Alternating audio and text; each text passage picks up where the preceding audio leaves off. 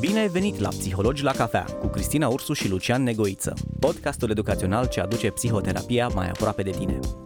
În episodul de astăzi, hipnoza. Bună tuturor, bună Lucian, ne-am reunit pentru un nou episod de data asta despre hipnoză și aș vrea să-ți spun, Lucian, că eu am început să ador hipnoza datorită ție. Mi-a stat inima, Cristina. Așa de rău am fost? Da. Nu știu dacă îți amintești momentul din cadrul formării, dar de fiecare dată când făceam câte o hipnoză, mă așezam confortabil, lăsam capul pe spate, adormeam și la ultimul exercițiu am zis ceva de genul că ce bine, mai dorm puțin, și mi-ai zis nu, te rog frumos, stai cu ochii deschiși pentru că vreau să vezi exercițiul ăsta, și ai făcut exercițiu de levitare a mâinii. A fost fascinant, efectiv, și ăla a fost momentul în care mi-am dat seama că realmente hipnoza chiar funcționează, realmente. Să le spunem prietenilor noștri, levitația mâinii este una din strategiile de inducție, să spunem, care poate și trebuie, aș spune, să aducă și transa hipnotică. Trebuie să le mai spunem și că ai făcut formarea alături și de ceilalți colegi ai mei, Cristina Sterie, Petrișor Țepurlui, în cadrul Asociației de Hipnoterapie și Psihoterapie Cognitiv-Comportamentală. Ai studiat ceva ca să poți împărtăși și tu la rândul tău și ajuta oamenii și prin hipnoză. M-ai provocat, astăzi intrăm în transă? Da. Hai să definim un pic hipnoza, pentru că am auzit foarte multe păreri preconcepute. Spre exemplu, mamă, mă bagi în transă și după aia mă pui să fac ca găina și râde toată lumea de mine. Sau, aoleu, dar dacă adorm în timpul hipnozei, cum o să se întâmple? Dacă sforăi, aoleu, dar nu vreau să adorm, ce o să se întâmple? Sau am auzit de cineva care a fost la o sesiune de hipnoză și când a plecat de acolo a călcat o mașină pe stradă.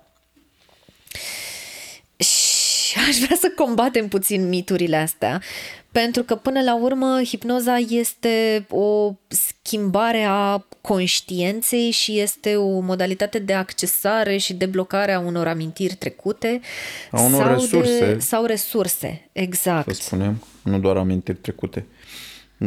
Vrei să ne ocupăm mai întâi de mituri sau de definiții?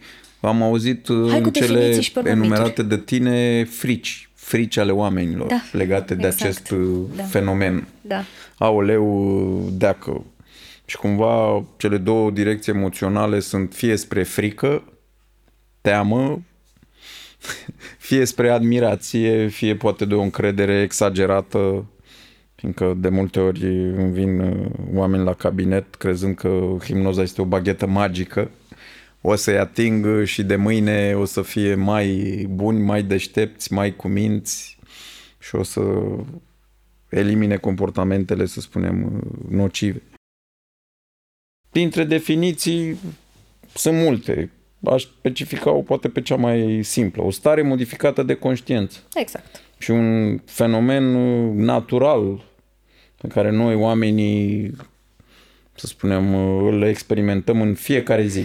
Exact, da, mulțumesc. Și aici chiar aș vrea să adaug că pentru mine ce a rezonat cel mai mult a fost ce a spus Erickson, la un moment dat Milton Erickson.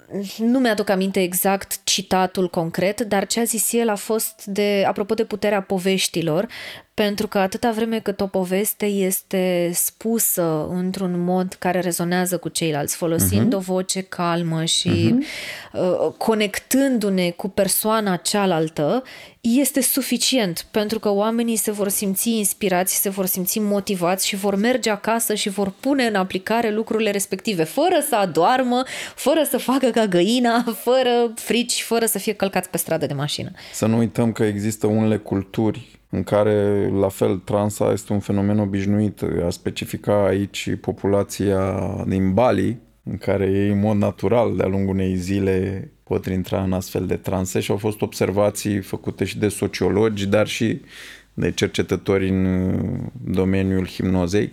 Sigur, dacă ne întoarcem de-a lungul istoriei, hipnoza nu este un fenomen nou, să spunem, ci nu este adus în lumina noastră doar de către psihoterapie și psihologie, de la șamani, vraci, tot felul de ritualuri, dansuri, inclusiv tribale.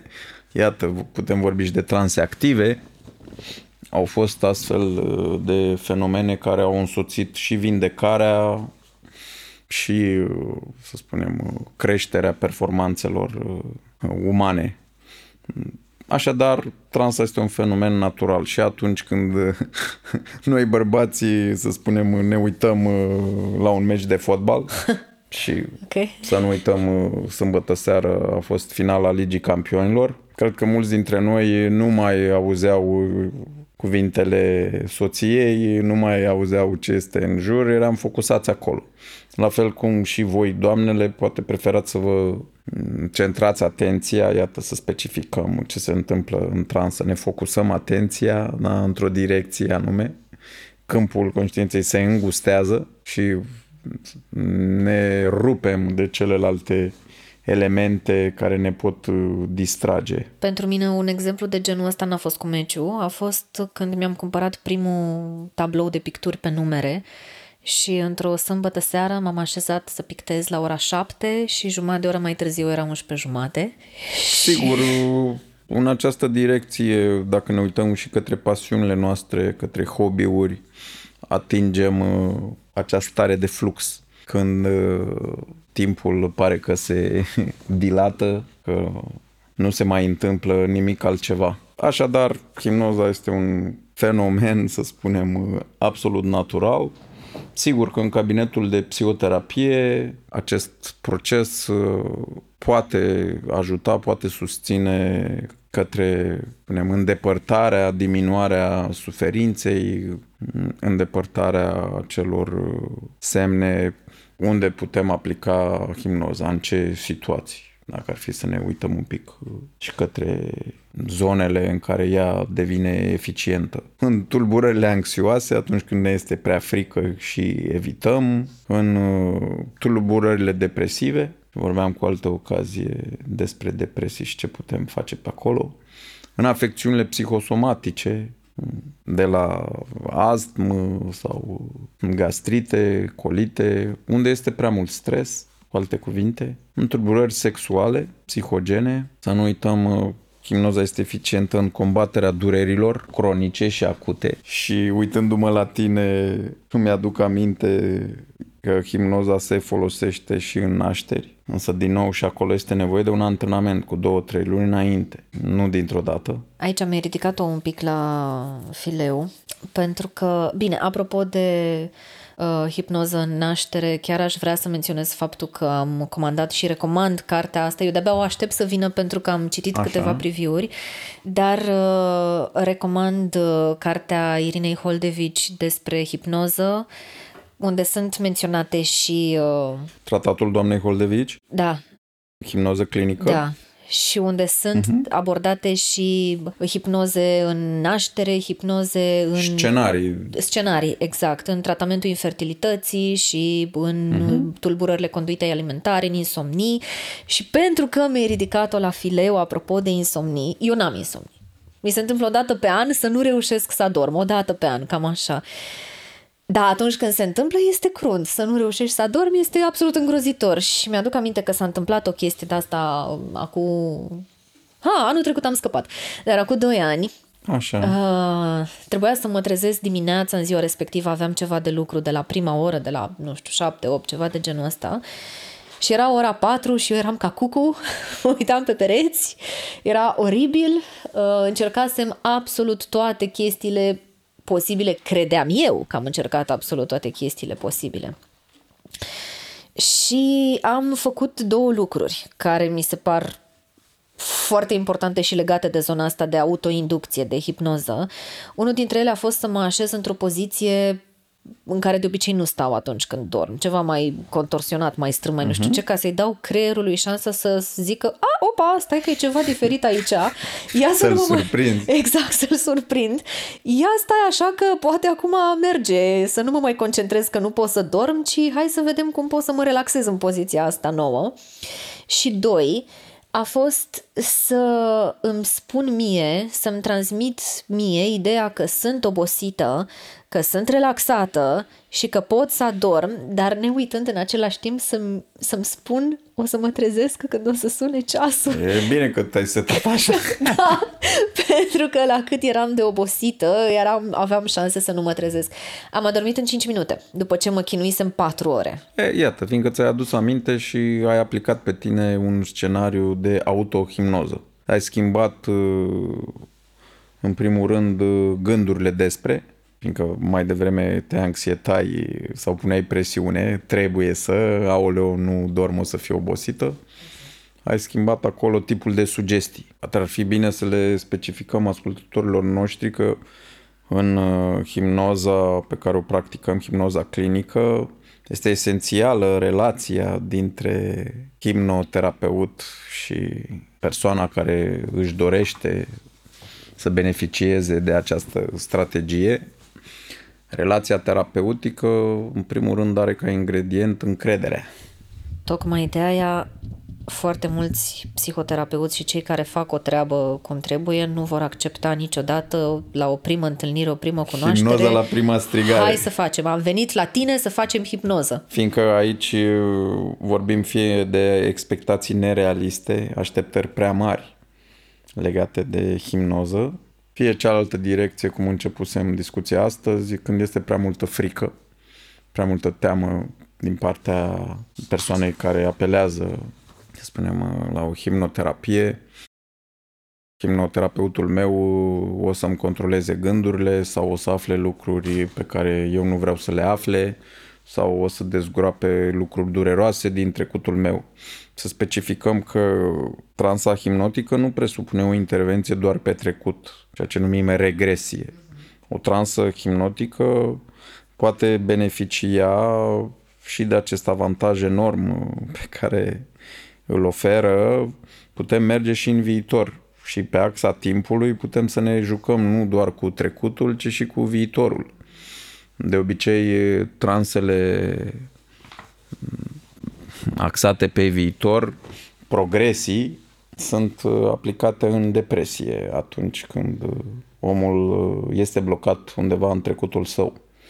M-aș întoarce aici ca beneficii ale hipnozei, ea ne aduce și optimizarea performanțelor. Deci nu trebuie să privim doar către îndepărtarea suferinței, către patologie. Ne poate ajuta să ne focusăm atenția mai mult, reduce tracul competițional și la sportivi, la oamenii, să spunem, care lucrează în mediul artistic sau atunci când avem de susținut așa diverse examene. Și în cabinet știi bine că de multe ori începem prin a aplica și a învăța pe oamenii cu care lucrăm tehnici ce țin de relaxări, scenarii de relaxare, unde relaxarea este sora mai mică, să spunem, a hipnozei. Și e folosită ca și modalitate de inducere, de foarte multe ori, de inducerea transei hipnotice. Da, și cred că mulți dintre ascultătorii noștri au aceste experiențe legate și de diverse tipuri de meditații, în care intră și își oferă așa o scoatere din priză și o reîmprospătare și peste zi a energiei. Hai să schimbăm un pic pattern-ul de abordare pe care l-am avut până acum în episoade și chiar aș fi curioasă să povestești, dacă ți-aduce aminte sau ai așa ceva, care a fost cel mai interesant episod hipnotic pe care l-ai experimentat, ori asupra ta, ori în cabinet. Asupra mea îmi aduc aminte cum îmi ofeream un astfel de scenariu hipnotic în mașină, aflat în fața clinicii, ajunsesem mai devreme și probabil ascultătorii noștri știu deja că am o dizabilitate locomotorie, folosesc un scaun rulant pentru a mă deplasa și eu așteptam pe soția mea să vină să mă ajute să-mi dea scaunul jos. Și am zis, dacă tot avem un sfert de oră, 20 de minute, de ce să nu-mi ofer un astfel de scenariu? Și când a venit, s-a speriat, îmi curgeau lacrimile. Dar asta nu fiindcă accesasem un episod dureros din trecutul meu, ci pur și simplu că atinsesem o stare profundă de relaxare. Și iată, cu aceste ocazii putem să le spunem ascultătorilor noștri, în transă au loc modificări în diverse direcții. Corpul ne dă de știre când intrăm în astfel de transe, încetinirea ritmului respirator, scăderea frecvenței cardiace, modificări ale tonusului muscular, apar mișcări automate, să spunem, tresăriri, sau într-o altă transă de care am beneficiat, am scăpat de o răceală, așa, la debut. Intrasem în transă cu nasul, să spunem așa, care era mult prea solicitat, foloseam prea des Batista, la sfârșitul transei n-am mai avut nevoie. Ceva similar am lucrat și eu cu mine, pentru că acum, în perioada asta de Paști, bine, a fost ceva ce a funcționat o dată, a doua oară n-am mai reușit eu să intru în starea respectivă, pentru că eram mult prea furioasă, dar am prins o viroză destul de nasoală, în sensul în care mă trezeam noaptea cu accese de tuse și nimic nu m-a ajutat. Bine, nici nu pot să iau medicamente în perioada asta, dar absolut nimic nu m-a ajutat din leacurile astea pe bești care există la noi. Comprese cu spirit, inhalații cu apă cu sare fierbinte, ceaiuri calde, miere, pastiluțe cu eucalipt. Da, zero barat. Și la un moment dat, într-o seară, într-o noapte, trezindu-mă constant la 3-4 dimineața cu accese de tuse și nemai putând, efectiv simțeam că mă sufoc și nu mai aveam aer și scuipam plămânii, am zis, gata, este momentul să încerc. Da, exact, mi-am adus aminte, să știi. Vezi cum suntem noi așa, oamenii, când ne doare ceva, atunci ne aducem aminte. Exact. Și partea bună a fost că am început să fac autohipnoza asta la starea dintre veche și somn, când era totuși un grad de relaxare, nu eram în stare alertă, nu eram pregătită să alerg în jurul casei. Și foarte interesant că către ce s-a dus mintea mea în momentul respectiv, pentru că am lăsat-o să se ducă cu puțin ghidaj, dar am lăsat-o să se ducă, s-a dus către faptul că trahea mea, pentru că asta era cea afectată, trahea mea s-a simțit în perioada asta în care eu m-am îmbolnăvit, s-a simțit ignorată și supra-solicitată și avea nevoie de o personificare, adică a avut nevoie să primească un nume. Excelent. Și a avut nevoie să îi promit că o să am grijă de ea și că nu se va mai întâmpla lucrul ăsta. Și noaptea aia am putut să adorm. Noaptea aia nu m-am mai trezit cu tuse. Iată cum ai schimbat acolo setting-ul mental așa. Și ai creat o relație între tine și o parte a corpului tău, aducând pacea. Da. Da, și de foarte multe ori, uite chestia asta, acum îmi dau seama, noi nu suntem în conexiune cu noi și cu fiecare parte a corpului. Adică cât de des putem să zicem că, mamă, sunt într-o maximă conexiune cu stomacul meu sau cu ficatul. Sigur, intrăm într-o altă zonă cât suntem de atenți de-a lungul unei zile asupra nevoilor corpului, de câte ori privim către el să-l ascultăm. Nu. Suntem centrați pe mediul extern sau pe propriile gânduri, însă aici poate abordăm aceste mecanisme așa de autosabotare într-un alt podcast. Notăm! Ce se întâmplă când nu suntem atenți la noi sau legătura aceasta dintre suferința fizică și, să spunem, suferința emoțională. M-aș întoarce un pic mai mult, poate, să privim către fenomenele hipnotice. Mă rugai să împărtășesc și de prin cabinet așa situații, dacă se poate, bineînțeles, momente. Au fost multe cazuri care mi-au suscitat și mie interesul și curiozitatea, dincolo de intervențiile hipnotice. Din unele feedback-uri pe care oamenii mi le-au oferit, au fost că și-au redus mult anumite stări emoționale, s-a redus mult anxietatea, teama, Unii oameni au reușit să dea un sens scenariilor propuse și astfel, dând sens, semnificație, astfel să reușească să accepte anumite stări sau să observe cu alți ochi relația, să spunem, pe care o aveau cu proprii copii sau cu propriul partener, fiindcă să nu uităm, spre deosebire de Freud, care privea așa inconștientul nostru ca fiind o sursă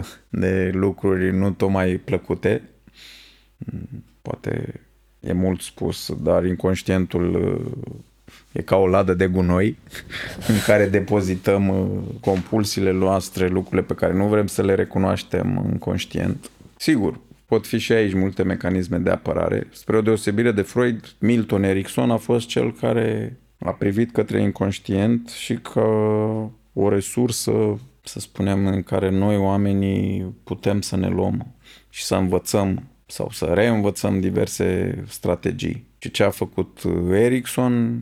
Să utilizeze aceste transe, inclusiv prin povești terapeutice. Să nu uităm că povestea este un mijloc adorabil de a ne aduce așa către o regresie.